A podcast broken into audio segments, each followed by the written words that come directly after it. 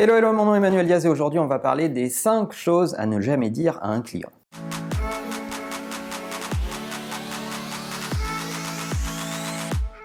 C'est une question qui revient souvent chez les jeunes entrepreneurs. Est-ce qu'on doit tout dire à ses clients? Moi, je pense que oui, on doit être transparent dans sa relation avec ses clients, mais il y a au moins cinq attitudes qu'on ne peut pas avoir avec ses clients et je vais vous expliquer lesquelles et pourquoi. Première attitude, un client vous appelle pour vous parler d'un problème et vous allez lui répondre c'est pas grave, c'est pas un problème. Votre volonté, ça va être de le rassurer et lui, ce qu'il va entendre, c'est que vous ne comprenez pas son problème. Vous ne pouvez pas dire à un client à partir du moment où votre téléphone sonne avant même d'avoir répondu que ça n'est pas grave parce que s'il prend la peine de vous appeler, c'est que c'est suffisamment grave pour vous en parler. Donc la première des choses, c'est faire preuve d'empathie, d'écouter, de comprendre ensuite de dédramatiser la situation, ensuite d'expliquer ce que vous allez faire pour résoudre ce problème, mais dire c'est pas grave, c'est pas un problème, c'est souvent un, faux ami. On a tendance à faire ça euh, parce qu'on fait du mimétisme avec la vie privée et dans une relation professionnelle,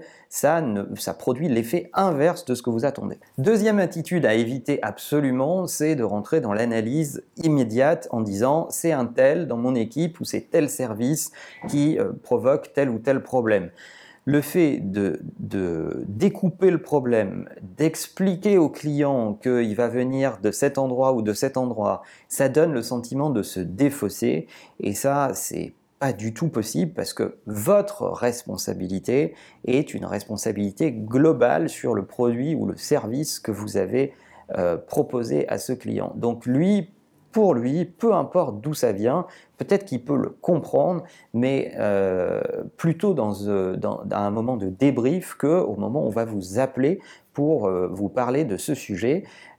C'est pas la peine de rentrer dans une, dans une analyse au moment du, coup de fil sur quelles sont les sources du problème. Vous devez juste dire, OK, j'ai cerné d'où vient le problème, je vais le régler et je vous rappelle rapidement, ou je vous rappelle dans les 24 heures dans les 48 heures qui. Troisième élément, puisqu'on en parle, parlons de délai. Euh, oui, il va falloir être précis sur les délais lorsqu'un client vous interpelle. Ne pas être précis sur les délais, c'est donner le sentiment que vous ne maîtrisez pas votre organisation. Vous avez parfaitement le droit de ne pas savoir au moment où vous vous parlez au téléphone.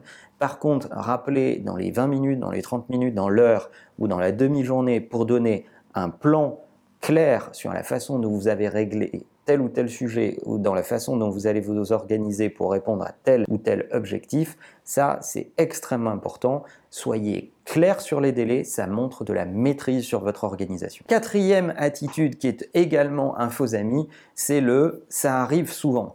Et eh bien, si ça arrive souvent et que vous le constatez de nouveau, c'est bien que vous avez un problème le fait que ça arrive souvent n'est pas rassurant, au contraire. Donc si ça arrive souvent, ne le dites surtout pas, euh, notez-le dans un coin vous, parce que si ça arrive souvent, ça veut dire qu'il y a une pattern, il y a une répétition de problèmes et que structurellement, vous allez devoir le régler en interne.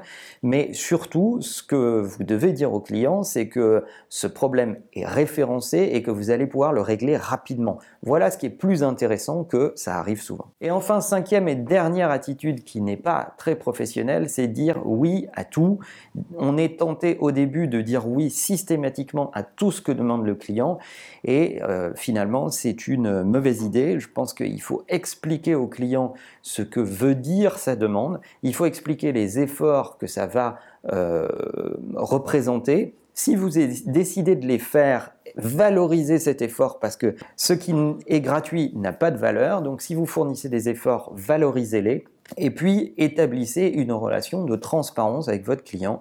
Donc, lorsqu'il vous demande quelque chose, vous pouvez euh, lui dire oui ou lui dire non. Ce qui est le plus important, c'est de bien le conseiller et de bien expliquer ce que sont les tenants et les aboutissants derrière sa demande. Il vous en sera toujours reconnaissant. Alors, je ne sais pas si vous avez des choses à rajouter dans cette liste issue de votre propre expérience. En tout cas, je pense que c'est les cinq éléments qui reviennent le plus souvent et que j'avais envie de partager avec vous si vous vous posez des questions dans votre relation client. Euh, si vous avez des commentaires, n'hésitez pas à les laisser juste dessous cette vidéo. Et en attendant, n'oubliez pas que la meilleure façon de marcher, c'est de vous abonner. À bientôt.